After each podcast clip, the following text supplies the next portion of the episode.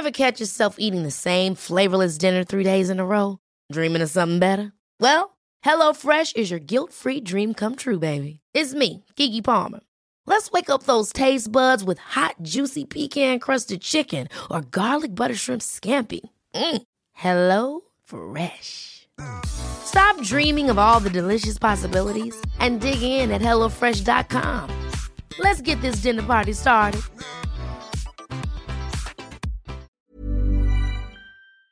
This episode of Silent Giants is brought to you by Allie. Allie, powered by Verizon locations, are developed by Verizon, the world's leading technology company. In collaboration with Allie, a membership only community workspace for creators. Each location is a community curated powered by the emerging technologies and thought leadership of Verizon. With Allie, Verizon is bridging the gap between startup and corporation by helping the community workspace build next level ecosystems for entrepreneurs. And now, on to my interview with Mad Skills. when I set my sights to something, I, I just have blinders on. You know what I'm saying? And it's not because I, I don't I don't have the emotion or the, the, the, the spirit to love or to to be I just I I have to get this done. Yeah, yeah, check it out. I'm your host, Corey Cambridge. Uh, yeah. Everybody tuning in, you invited, you invited. No matter what mood you in, get excited, get excited. Everybody love the music. Let me tell you how they do it. Whether writer or an agent, let me tell you how they made it. You are now talking to a silent giant. Wanna walk in their shoes, silent giants. Wanna study they moves, silent giants. Wanna know what they do, silent giants. Silent giants, y'all. Welcome to the 50th episode of the Silent Giants podcast, a podcast that highlights the superstars behind the scenes of popular culture. I'm your host, Corey Cambridge. To keep up with the latest on the show, be sure to follow us on Instagram at, at Silent Giants Podcast. To keep up with my life, music, and more, be sure to follow me as well at, at Corey Cambridge. This week's Silent Giant is Grammy nominated rapper, songwriter, and Virginia legend Mad Skills. Skills is largely credited for being the first artist to put Virginia hip hop on the map, but built an illustrious career as a ghostwriter for some of the biggest rap acts of all time. Currently, Skills holds a teaching position at the University of Richmond at the School of Professional and Continuing Studies. In this interview, I connect with Mad Skills in our hometown of Richmond, Virginia, to chat about his early life, how he broke into the music industry with Missy Elliott and Timbaland, connecting with DJ Clark Kent, his first record deal with Atlantic back in the 90s, his career as a ghostwriter. We chat about his new EP, I'm the DJ and the Rapper, and a whole lot more. So, without further ado, on our 50th episode of the podcast, let me introduce you to the rapper, songwriter, DJ, educator, my friend, the silent giant, Mad Skills. Skills, what up, man? What's up, bro?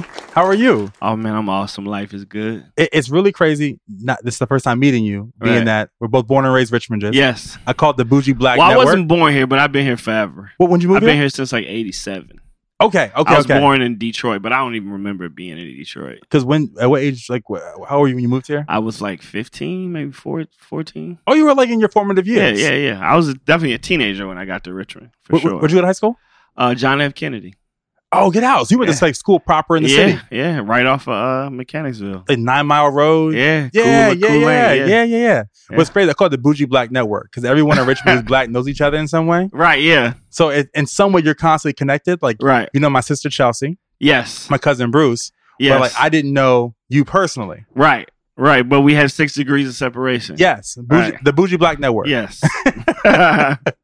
How's the day going for you? oh man, you know it's, it's uh it's Labor Day, um, but uh slow day. Yes, But I'm- as it should be. Yeah, we got a gig tonight, so uh, I'm getting trying to get ready for that. And uh, I had one last night, so I'm kind of sluggish, but I'll be all right. H- How, do you get prepped uh, for your show?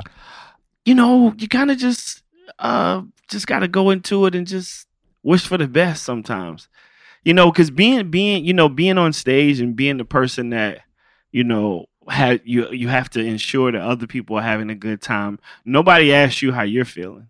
Right. You know what I mean? So it's like, you know, if I if I got into it with somebody or had a, a argument or something, I still got to get on stage and say throw your hands in the air and you know all my party people like, and I might not even be in the mood for that, but that's the job. Know I Exactly. mean? That's the job. So and, and and I don't have a day job, so I won't complain about it. Well, you know what it is? I always say that no matter what, you should always be in the service industry. Yeah, And we're in the service industry of, of entertaining people, whether it's podcasting, yeah, whether it's is being on stage, making music, yeah. entertaining. We're, we're all service. yeah, servicing man, we are. We definitely are. Uh, so, how would you describe Richmond as a as a city? Um, very, you know, a melting pot, man. Um, of uh, uh definitely a, a, a southern kind of southern, but northern, because we're right on the border in between North Carolina and the D.C. So, you know, it's definitely um. You you run into all kind of people here, and you have so many colleges that you know you end up with a lot of people that aren't from here that might come here and then like it and then end up staying, or people who went to school here and then go back or start businesses here. But um, it's definitely a melting pot of of people and culture. You know what I mean? So um, and it was it's never I, I never looked at it as a slow paced place. It's not like I think when I would tell people a lot of times, oh yeah, you know I'm in Richmond, Virginia, they would think like country and they was thinking like Right. dirt roads or like Charles City or something. And I'm like, yeah, nah, it's a city. You know what I mean? Like, and, and it definitely has its city elements. So yeah, the culture of it is um, it's a beautiful place, man. I love it. You know what I mean? it, it's definitely to me, uh, um, Virginia is kind of a really interesting state. There's, there's about three or four cultures Right. within the same state. Because Yes. if you're if you're in DC, it's very government. mm-hmm. But if you're Tidewater, it's very chill beach. Right. Right. Beach town. Then you get to Richmond, and then Richmond's maybe kind of the most true city, city, Yeah. city Right. proper Yeah. uh, in proper city. Then you get west of that, you have like the mountains. Right.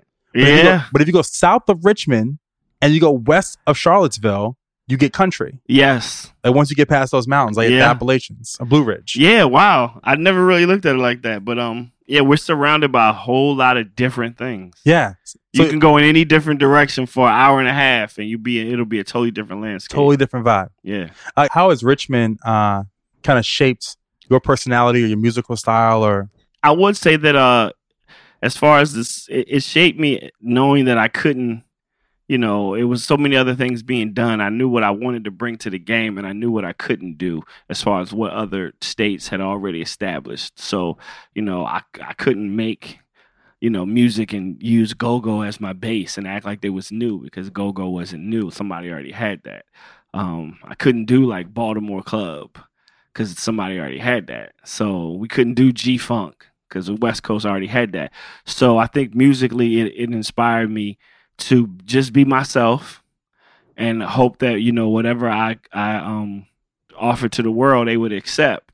You know what I mean? And I, I did have I was heavily East Coast influenced. I listened to a lot of East Coast rappers coming up because that's when it started. That's all it was. It was Run DMC and Fat Boys and Big Daddy Kane and Rakim. So they were all from one place.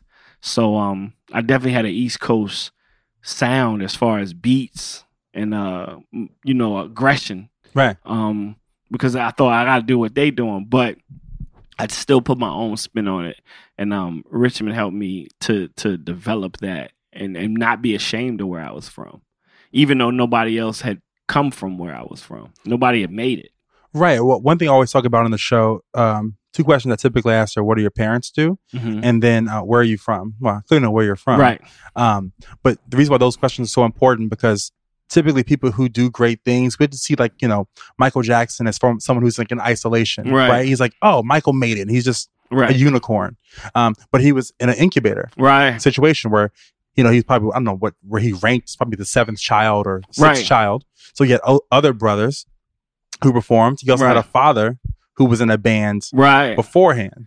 So Who? he um so he was able to be uh to to groom his skills. right. At become- a very young age. Yes. Uh, how did you uh, groom your skills? Like, how did, how did that happen for you? Um, just from listening and and paying attention, like I said, the first time that I heard uh, hip hop, you know, it might have been a Run DMC or or uh, the Fat Boys or something like that. Um, I would say 84, 85. Um, and it definitely spelled. It definitely felt like it was speaking to me directly. Um, it I, I I never knew what Run DMC looked like at first. I just I just heard them. I think it might have been Hard Times or something like that. Maybe Sucker MCs. But every record was, You know, it was the guy that had the lighter voice, and he he was kind of upbeat, and it was the guy that had the the kind of laid back voice, but he was still aggressive. So that was DMC, and Run was the other voice. So when I saw them, I think the first time I saw them might have been on this TV show called like Graffiti Rock or something, or maybe maybe they were on Soul Train or something. And I, I remember seeing him and I was like, yo, like I run looks like me. Like I look like I could be that He's skinny, sideburns, you know what I mean, nappy hair, but not not nappy, but still, you know what I mean? And I was like, man, like skinny, lanky, and I had all those qualities, and all he was doing was putting words over beats, and they were just happening to rhyme. So, you know, I started paying attention to um hip hop after that, and I followed them religiously. I actually met them when I was like 13 years old in Fayetteville, North Carolina. I actually have a picture with them when I was like 13. Um, and uh, yeah, f- from that point on, I was I was I was done. I was totally immersed in the whole culture. Every everything in, involved in hip hop, I did. Graffiti, which I sucked at, DJing, uh, which I sucked at early on in my life, but I'm definitely way better now than I was then. But the first uh, break dancing I did, I got a cool response from it. But rapping was the first thing I did that I actually got a response where it was like, oh. And I was like, this must be the it then. And what, what, what age was this? oh man, I might have been, oh man, I might have been like 13. You know what I mean? And I wrote a song called Maybe, Maybe Not because I didn't have no instruments and it was about talking to these girls. It was about talking to some girls. And uh, Do you remember? Do you remember it? I, I remember the hook because you could beatbox the hook and say the words at the same time, kind of like uh, Dougie Fresh or Yeah. or, or uh, Buffy from the Fat Boys used to do. So I can't remember the raps, but I would get to. So I would say the rap a cappella, and then when I would get to the hook, I it was so basic. I would get to the hook, and, and the hook was uh maybe or maybe not, maybe or maybe not, because you could still say that and still Yeah. do the beat. So it was super simple, but um, that was the hook of the song, and it was about, I, at, you know, at every turn, at the end of every verse, I would uh get to whether this girl would go out with me or not and her thing was maybe maybe not. And then the third verse i kind of got fresh and i got my i was the nerd at first. I got fresh i got cool and then she asked me and the spin of events was i hit her back with the same hook the maybe maybe not hook. So that was my first foray into um into uh writing an actual song and having it have structure and you know and points and things like that. So um yeah for sure that was that was around the first time One thing, uh, you know, we both come from Richmond. right How did you manage to to break into the music industry, being from where you're from? Um, well, being from Richmond, uh, it was hard, and uh, I want to say once D'Angelo came out, and I remember being in talent shows with D'Angelo. His name was my. He had a band called Michael Archer and Precise. His name was Michael Archer. So um, he had a band, and he was singing guy covers. I like Groove Me. Cause, 'cause you know Trent, Brian Trent. Yeah, Yeah, it's Yeah. my guy. yeah. So um D'Angelo made it. You know what I mean? So you know, we look up and I see I see uh I saw Brown Sugar. And um before that, let me backtrack a little bit. It was another group that came out of here that had signed to Erick. They I don't think they were from Richmond, but they definitely had ties in Richmond. And they were called Shades of Lingo. And they were signed to like Erick Sermon. Okay. And I think they had a vid- they definitely had a video out. They had a cool song. And then uh it was some other kids from here that were called Down South. Okay. We had the Boogie Monsters too. Um they were Virginia State. Um but I think they got signed to the same label that Digable Planets was on and I think it, it their project didn't come out for a while. I think it might have been like 2 years. I didn't understand that process. But um I did understand it after I got a record deal. But so Down South comes out and they're on Big Beat Atlantic and they had a song called Southern Comfort. And I remember the video and the video and they- were like, you know, everybody was like, yo, you seen these guys from Richmond? They they got on, they rapping, like one of them make beats, da da da. So it's three dudes. It was two two light skinned dudes and one dark skinned dude. And I know I know who they are now. I'm just saying this is just what I knew then.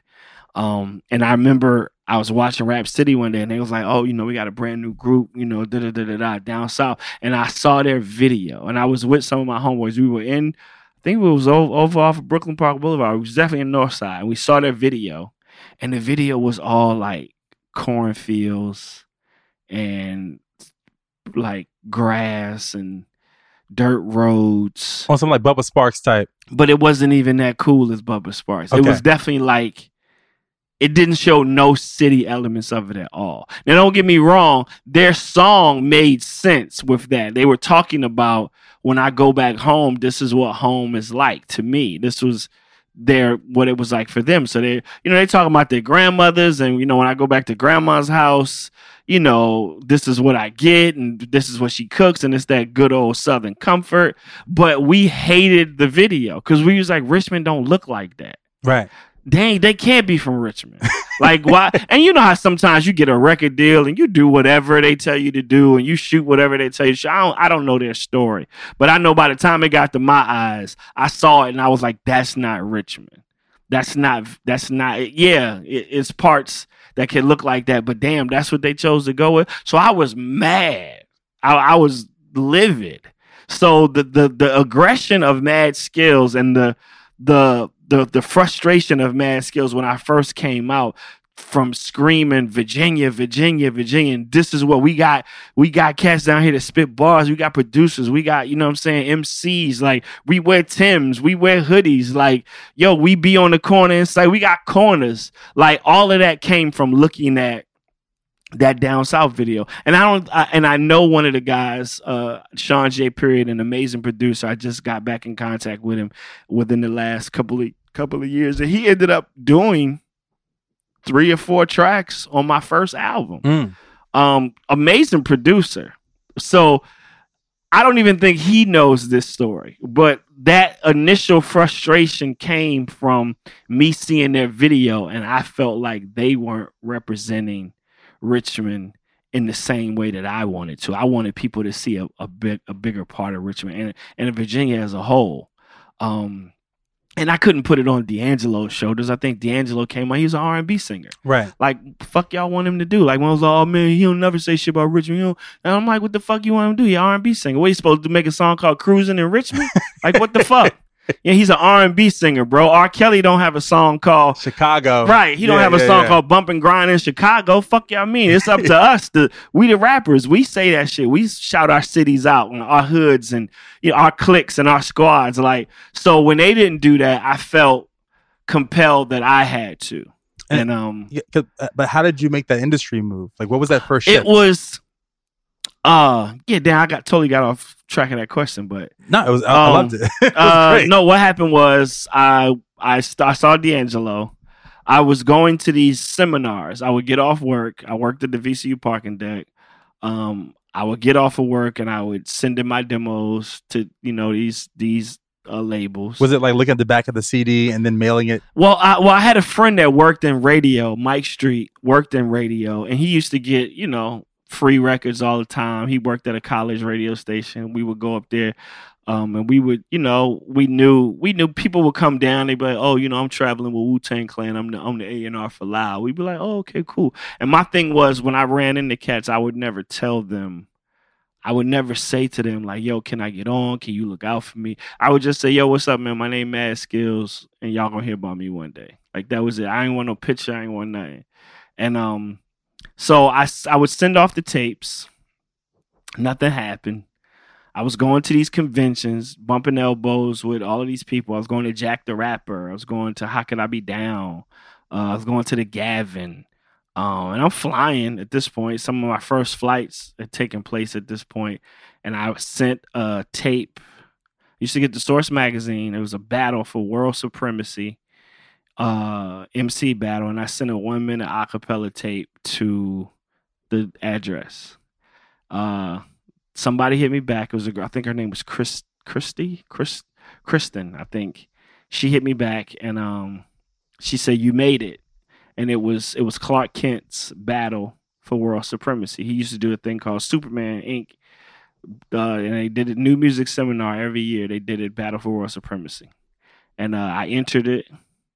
I came in second, but everybody I had sent a tape to was in that room watching me. Okay. So this shit was, and I just uploaded it to like YouTube maybe like a year ago. But it's a battle between me and a guy named Supernatural, and Very famous Very famous battle. It Yes. went down to the wire. Nobody they couldn't decide.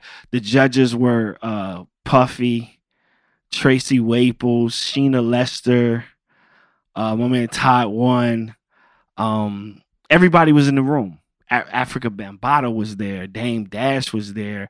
Uh, whoever the CEO of Loud Records, Steve Rifkin, was there. This is in New York. yes, Tommy Boy, Rec- everybody in that room I had sent a tape to. So they already knew about me. And then they're like, yo, I have his tape on my desk. That guy's a problem. So I lose. I'm pissed. In hindsight, I'm glad I lost. Um, I'm pissed. Sidebar, I come outside as I'm pissed. I'm getting ready to leave.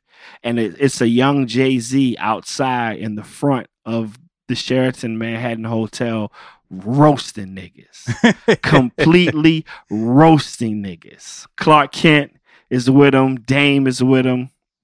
Um, and I just put some footage of that on my uh, IG. Somebody found it. He is completely roasting niggas. I'm watching known rappers with platinum albums. List like lean in for a second, listen to him, and like, yeah, I don't want no problems with him. Like I'm the fuck out. This is a young Jay Z. So I lose, and uh, Clark Kent hit me up and said, "Yo, I really want to fuck with you." You know what I'm saying? Like, uh, you dope. Like, if you come to New York, you know what I'm saying? I got a spot you could record. I'll send you some beats. So Clark Kent started sending me beats. I started recording some of his songs, and uh, then all of these A and R's they go back to the office Monday and listen to the tape. They listen to the tape, and then they start contacting me, and that's how the record deal happened. Because uh, Clark was uh, A and R at Atlantic at this time. Yes, yeah. I don't think he was at this time. He was busy trying to get Jay Z a deal, Okay. and nobody was signed Jay Z. Um, they didn't get it. Um, but uh, Clark was an amazing producer. He had a studio, and it's funny because some of the some of the best Jay Z songs I've ever heard in my life, I heard at Clark Kent's house, and I still haven't heard them to this day. We- I interviewed him uh, last week, Right? and we we talked about that, and he was like, "Yo, like a lot of the records, we just lost the dat." Yeah, they were all on dats. Yeah. I, like I used to go to Clark's house, and you know me at this point, you know, I've already lost a major battle, so I'm really sharpening my sword. I'm I'm like whoever wanted can get it. I don't fuck who it is. And I I was so cocky, I was so arrogant, and I used to tell Clark all the time, like, yo, whoever, like I don't care. He like skills. I like you. You at my crib. I I, I think you're dope. You're gonna make it chill. You don't want don't diss Jay's, don't diss Hove. I was like, yo, man, I know that's your man, but fuck that nigga. Like that he was like skills.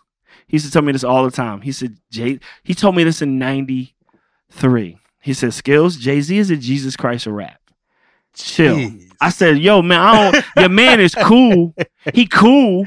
But yo, trust me, bro. Bar for bar, I will I will rock his where he was like skills. Like, understand, it's almost like you sitting next to Magic Johnson. Cause Magic Johnson said, "Come to the crib. I like your jump shot. I'm, I'm gonna show you some shit." Like, and and you keep disrespecting Kareem.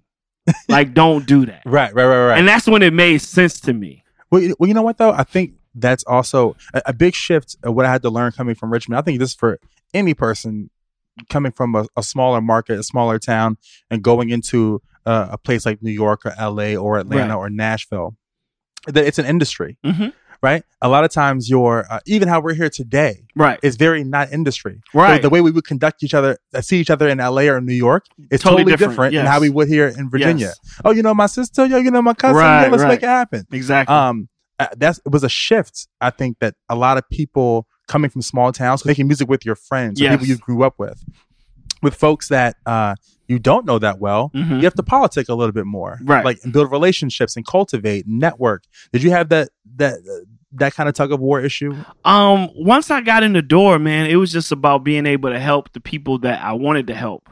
Um, you know, I I was more so set on, you know, getting my crew on and making sure that what I wanted to accomplish, I did, and it was weird because when I look back at it, like I, I got exactly what I asked for. I should have asked to sell fifty million records or sell. I'll sell Thriller. That's what I should have asked for.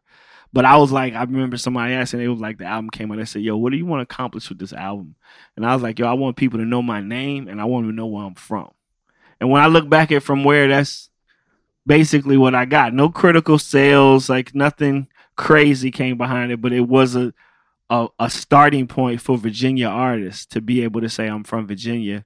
And people would end up saying, "Oh, you, oh, you from where Mad Skills from?" So it's like we used to have nobody, Right. and now we got somebody because I was screaming it so much. Um, but yeah, to get back to the question, it was just I I wanted people to know about where I was from, and that was a that was very important to me in 1993, 94. you know what? We're going to take a quick break, and next we're going to get into your career Okay, behind the scenes. let's get it. One size fits all seemed like a good idea for clothes Nice dress. Uh, it's a it's a t-shirt. until you tried it on. Same goes for your healthcare. That's why United Healthcare offers a variety of flexible, budget friendly coverage for medical, vision, dental, and more. So, whether you're between jobs, coming off a parent's plan, or even missed open enrollment, you can find the plan that fits you best. Find out more about United Healthcare coverage at uh1.com. That's uh1.com. Ever catch yourself eating the same flavorless dinner three days in a row? Dreaming of something better? Well, HelloFresh is your guilt free dream come true, baby. It's me, Keke Palmer. Let's wake up those taste buds with hot, juicy pecan crusted chicken or garlic butter shrimp scampi. Mm. Hello Fresh. Stop dreaming of all the delicious possibilities and dig in at HelloFresh.com. Let's get this dinner party started.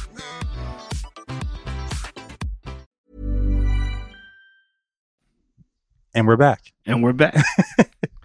and, and so uh, one thing that I, I you, you touched on is helping other people. hmm Um, I know that I always say that I, I love rap, but rap is like a it it, fe- it there's two different parts of me, right? Mhm. There's like the part of me where what rap fulfills is like I can shit on you. Right. I'm the man. Right. Like I got skill. Right. You know what I'm saying? But there's another part of my career as a songwriter here for the podcast where it's about assisting other people Right. and where it's zero ego at all. Right. It's just about telling other people's story or helping get to where they want to be. Right. How did that sh- that mental shift happen for you professionally? Um. Well, I knew that you know some of these people that I was around were super talented, and they deserved to be heard. And if I was the platform right now that could get their voices heard, then so be it. And I was going to do whatever it was. I was running with a, a crew of like thirteen dudes. Like nine of us were like rappers, the rest were like DJs, producers. So if I'm if I'm the only person that's got the the outlet right now, then um you know, so be it. So that's how you end up getting the super friends. And uh, Lonnie B was going around with me across the country as like a hype man. Um, me and him were going to radio stations, terrorizing freestyle sessions because that was back in the day when when you went up to DJ Whoop De Whoop Saturday night mix show. Like we're gonna interview you, we're gonna play your song, but yo, I'm about to throw this beat on. Like I need to hear something. What y'all got? Hmm. You know what I mean? So it was very important. And I kept people around me that on any given on any given day could shit on me. And I and I like that because it kept me still sharp and still. It kept me sharp. So uh, I had a guy, um, one of my best friends at the time, Kalanji, um, probably one of my favorite MCs of all time. Like, like dude was ri- ridiculous, like ridiculous. Like, but he had a way of he rapped about things that we probably had no knowledge of. So he would also rap about it, but it would make it would make the listener feel like, damn, this dude is so much more smarter than me. And he would never say a word or say a a phrase and not explain it in the same bar. You know what I mean? So when he explained it, it was just like, damn, it's like, damn, I don't I don't even know what that is, and I should. You know what I mean? You you automatically felt like he was superior. And he he rapped about a lot of cosmic stuff and you know things, but he also rapped about real life and real, real um real like emotion. But when every time he got on the mic, it was an event.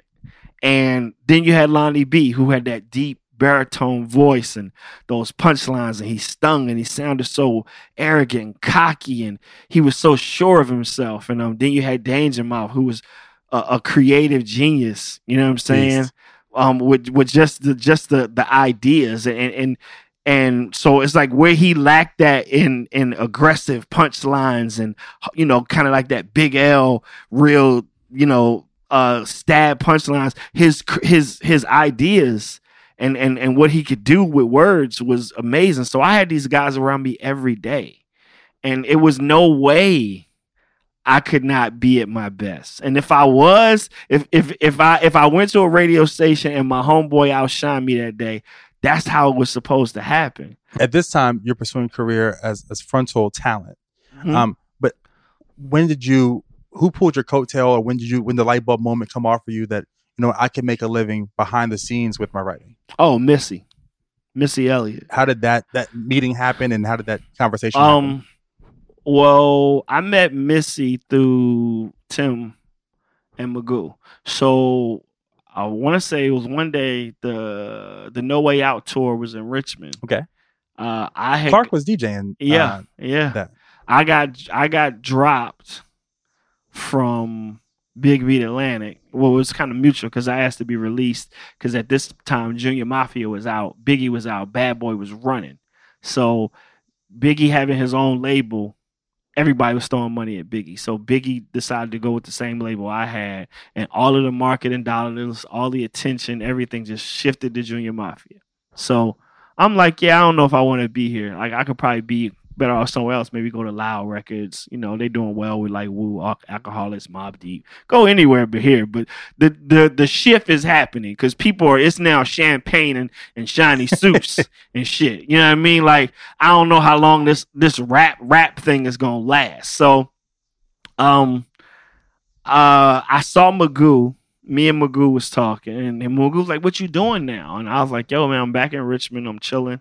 You know, he was like, "Yo, you don't got no deal," and I was like, "Nah." Like I, you know, I asked him to let me go. Whatever. He's like, "Hold the fuck up!" Like, yo, you got to meet Tim. I got to introduce Tim. So he was like, "So Tim is there. Missy's there." He introduces me to Tim. Tim says, "Come to the studio tomorrow." I go to Master Sound, Virginia Beach. Me and Tim did like first day I met him, we did like six songs, same day. So Missy, and had you heard of him? Yeah, I knew Timbaland. The Aaliyah stuff was out. Okay, Timbaland and Magoo was out. Uh, I want to say the uh, Missy was about to come out, maybe, but she was a songwriter. okay. Um, I think uh, I want to say the Gina Thompson remix was out. The he he he he he hell. yeah. So that might have been out by then. And um so Missy saw me working. Um but you know, I'm looking at the situation. I'm like, yo, I'm a rapper. Like, yo, I I thought this shit would be different. You know what I mean? Um, and then I come back to the studio maybe like three weeks later. I'm coming back and forth with Missy and Tim, and uh, she, one day like she pulled up in like a purple Lamborghini and shit, and I was like, yo, what the fuck? Like, damn, they, they do they have anything else besides the Aaliyah shit? I know the Ginuwine shit was out, but uh, yeah, nah, she was caking, and I'm like, you know, then I started watching her. I would just sit in the room and just watch her and pay attention to her and Tim and how they created, and uh, that's when I started paying attention to songwriting and and words because I've always been good with words. I can't sing, but um, I, I I know melody and I knew words, and uh, to watch Missy, you know, that was a uh that was a good person to learn from, you know. And I don't even think she knew I was learning. I think she was just working, and I was just, I would just watch them and just see how they wrote and see how she came up with stuff, and yeah, nah, I, that's when I started paying attention to songwriting. How, how did your uh, how did your reputation as a writer uh, develop and, and continue Oh. to grow? Yeah, man. Um, after a while, I started getting the little tricks of the trade, and uh, I started getting better production from people, and I started realizing that some of these songs that I write might not be for me. You know what I mean? I already had a name. Um, you know, I was known in the hip hop community. I'd been on BT, Rap City, what have you. I was in the Source magazine, Vibe magazine. So if you were following any of these hip hop publications or shows, you knew me. Um, and I didn't realize that uh writing songs could be profitable for you know people who didn't get you know their proper credit or what have you. I didn't know about splits. I didn't know about publishing. I just knew I was helping. And, and in this case, I'm just happy for the opportunity. So if Tim don't feel like writing this verse today, or his brother's not to write it, or you know it's- an open 16 right here, I'm gonna just put something there. I don't know who gonna say it. Don't maybe it's me, maybe it's not, but I'm a let's the the the idea is to, to to finish the song. So um I started paying attention to that and um like I said, man, um, then ghostwriting came into into I guess public knowledge because people were writing songs but not getting credit for them. But you might have been getting something else, um, money, uh, gifts. Uh, it was almost like a payola thing with like radio. Okay. But um, and I didn't know. You know what I'm saying? I was I was happy to get paid for what I did. I still listen to songs that I wrote or I wrote verses on and I didn't get nothing for. But I never look. I looked at that as like training ground. Okay. You know I mean, now, now of course, none of these songs are like 80 million sold. I didn't write, I didn't write the second verse on Thriller. You know what I'm saying? But just little raps here and there on things that you know sold some copies, but weren't massive, huge hits. Um, and uh, Because why why is it with um with other uh, forms of music right, um with rock or pop that the writer is it's a it's okay if Mick Jagger doesn't write the song. right. Um, it's accepted. Why do you feel like in hip hop that is a thing that because in hip hop we always had the stigma that whoever we was listening to wrote what they said and it's like if they didn't write it then who did because if somebody else wrote this and this is this amazing then he should be rapping too or she should be rapping too It's not the case, right? Because there's uh some people who you have a knack obviously for rapping, but for a lot of people, they may not have the um the voice, right but they may have the words. right And what's your take on it? Do you think that it's okay? You I mean, at the end of the day, um, I think if, and I talked about this uh, on a, on a prior interview on the Breakfast Club. Um, I think if I found out that certain people didn't come up with certain things, it would probably, as fan as a fan, it would probably floor me. Like if if like if we if I found out that Rakim didn't write, I know you got soul. Yeah. that shit would probably hurt you? like, it like, hurt you. like, cause I'm such a Rakim fan. If I found out that Big Daddy Kane didn't write, ain't no half stepping. It- it's a great song, but just cheapen the value for it a little bit. yes, but I know these guys are amazing writers. So, um, you know, uh, I don't think it should matter because it's just about sometimes it's about the delivery. You know what I mean? And I I I, ca- I pattern it to R and B songs sometimes, like. You know, and I, I use this example all the time. When Mary J. Blige sings "Not Gonna Cry," I don't sit there and go, "I wonder who wrote this." Hmm. Like she delivered the fuck out of the song. Right. You know what I mean? And sometimes it's about delivery as opposed to who wrote it. And and even now they've they made it hard to even find out who wrote the song. You know what I'm saying? You you gotta dig to find out who wrote a song nowadays. Because do you would you prefer the term um uh songwriter Yeah. over ghostwriter? Yes. Cause that's at the end of the day, we that's what we were doing. We were writing a song. We weren't writing a ghost. Right. You know what I'm saying? we was writing a song every and I think a lot of times when I'm in a room with people and you know we're working, it's like that is we're that's the common goal. We all want to have the best song possible and be involved in the best song possible. And sometimes you might not come up with that by yourself.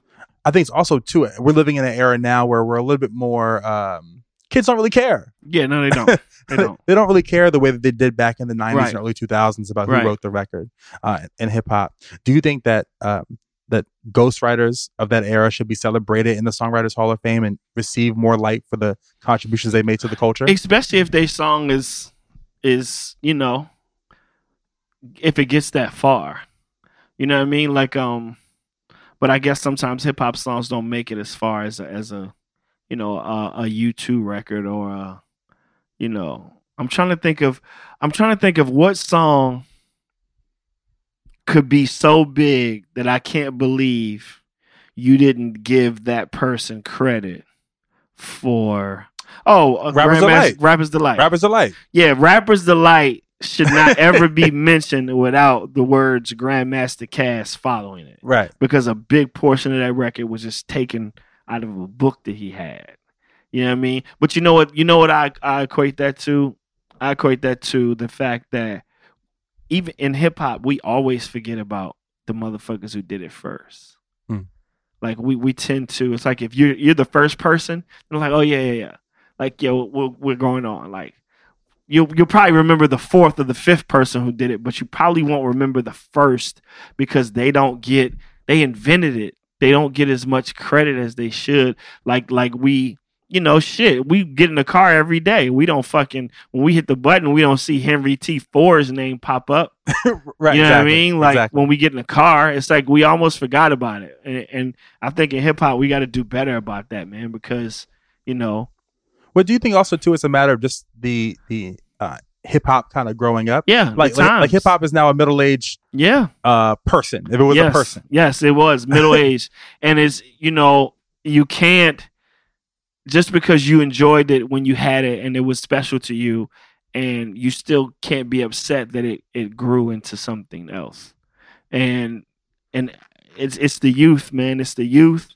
And it's technology, and it's their music, and whatever the whatever the kids are doing, the music is gonna reflect that. yeah. Because you know what, with with technology now, um, like how has that shifted the way you've done business and your professional career as a rapper and writer? Oh man, um, I don't solicit my my um, I might solicit my services as far as like DJing and things like that to uh to um to people, but I don't really go online and say, oh yeah, here's a song if somebody wants to buy it. I don't think the people that I'm looking to sell this this this or wanting to hear this music is following me, so I don't really see the point of that. Okay. Um, I you know I can't just play a pop record and be like, yeah, you know, anyone one of y'all want this. I don't think Demi Lovato would hear that one minute snippet that I would post up of that song. I would rather get it to her in another another manner. Um, but um, so I don't solicit songs in that way, but I do keep people abreast of what I'm doing, um, and and and where I'm gonna be, what what material I have out, uh, what projects I have out. Um, but yeah, I haven't figured out a way to do that yet. You know what I mean? And I, I- think with with technology being as big as it is, it should be a way that the people who are actually looking for songs and want to buy songs and see songs do well in the marketplace should be able to connect with the people who actually make them. Uh, who was a mentor? You, you- going a little bit back in the conversation, you mentioned that um, there were uh, you didn't have a, a knowledge about splits and publishing. Uh, who was a person that kind of took you under um, their wing and was a mentor to you and taught you the business uh, of music? Um, business wise, uh, I would say my old A and R. Um, his name is Rob Tewlow.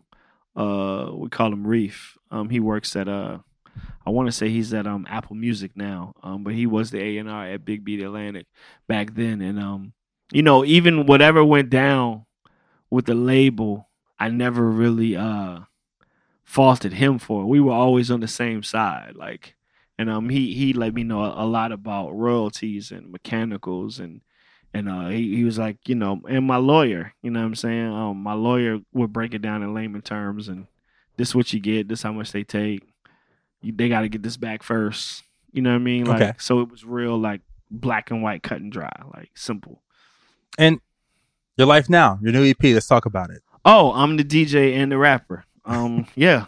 Um, I figured that title was very, uh, very self-explanatory because a lot of people would see me like, wait, is it the same guy? Like, I, I see his name on a flyer. I, that's the guy do the wrap ups, right? Like, he is he a can he DJ? Like, so I'm like, I'm gonna just explain this shit to you in six words. I'm the DJ and a rapper, same guy doing a different thing I love that. like you know what I'm saying. So um, and it's all songs that I wrote or co-wrote. Um, it's and it's an EP. It's only six songs, um, seven. And uh, what I like to do is I, I just like to uh present music to people, and these are some of the songs that I have written and I have recorded, and I was just playing in my sets. Like I would sandwich them in between like some other songs or whatever, and people enjoyed them. So I figured like I'm gonna put it out, and um. I want to be one of those DJs that when people come see me DJ, I, I play my own shit too. In, Mm. in in addition to the other songs that you know that are known and they want to dance to, but I want to be able to play my songs as well. so I, I end every interview uh, with the same question. Mm-hmm. And the question that I ask folks, uh, no matter uh, who I've interviewed in the past, I've interviewed Michael Jackson's engineer, Bruce Swedien, Oh wow, um, Prince's engineer, uh, Susan Rogers of Purple Rain. wow, And uh, I went into Bruce Swedien's house, and there's nothing but Grammys plaques all over. The, imagine this entire room right, and then some covered Right. in Grammys. And I couldn't help but wonder what he sacrificed to get all those Grammys. mm. If you're going to be great at something, you're going to be bad at something else. yes, There's only 24 hours in a day. yes, Um, and so it's just a matter of, you know, what you find important. Right. Um, and what about for you? For me, um, I would say family, um, and and past relationships.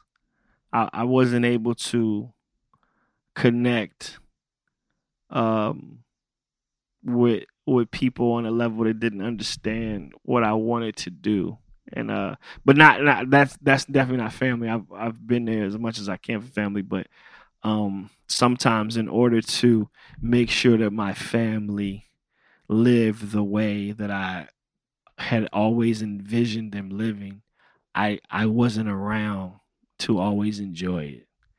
Um and I'm glad that, you know, people in my they're not like convicts or criminals or you know, and the shit didn't go totally left and it's like you were never there, like, you know what I mean? Right. Um, I definitely don't have those issues, but I, I, I could have, and I thank God for that. But it's you know I, I'm I'm not I, I I have when I set my sights to something,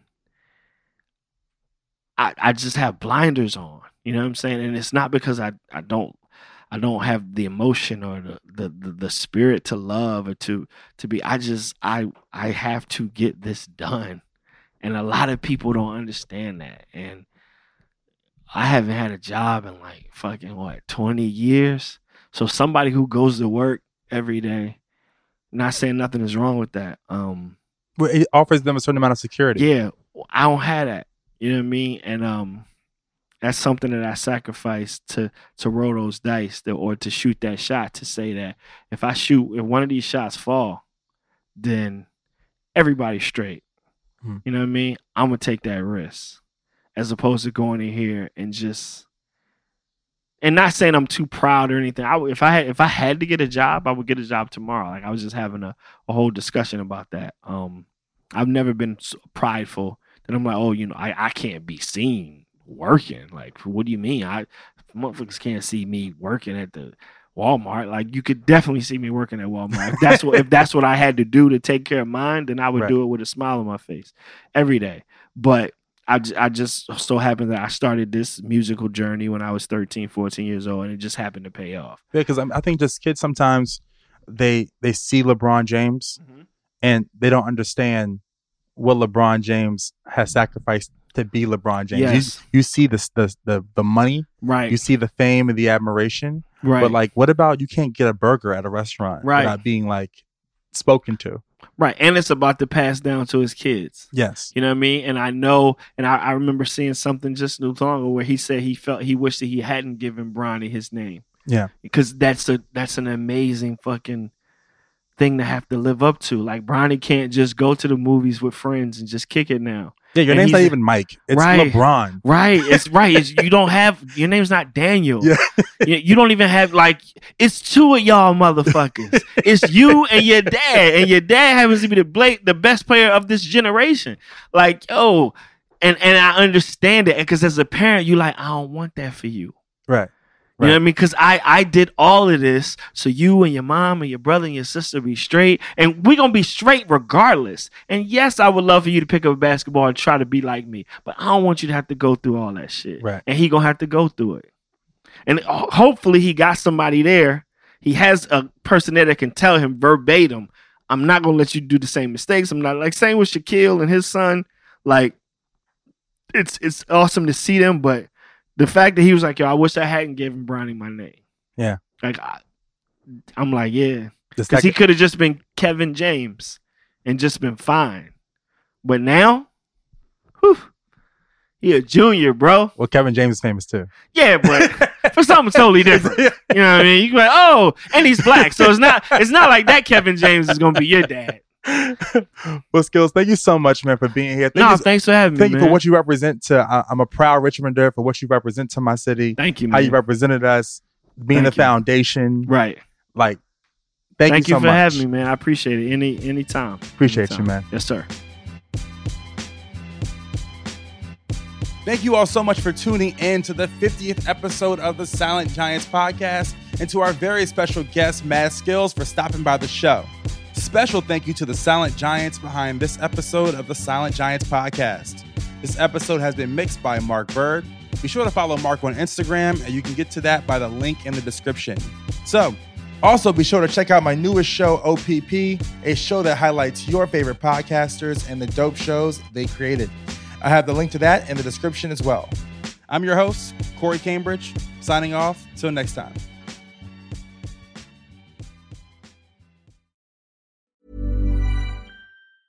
Ever catch yourself eating the same flavorless dinner three days in a row? Dreaming of something better? Well, HelloFresh is your guilt free dream come true, baby. It's me, Keke Palmer. Let's wake up those taste buds with hot, juicy pecan crusted chicken or garlic butter shrimp scampi. Mm. Hello Fresh.